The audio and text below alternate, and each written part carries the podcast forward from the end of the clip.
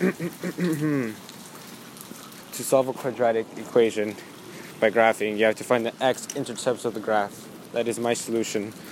The solutions of the quadratic equations are the x-intercepts of the graph. Quadratic equations can have two, one, or no real solutions based on if the graph, graph passes through the x-axis. For example, somewhere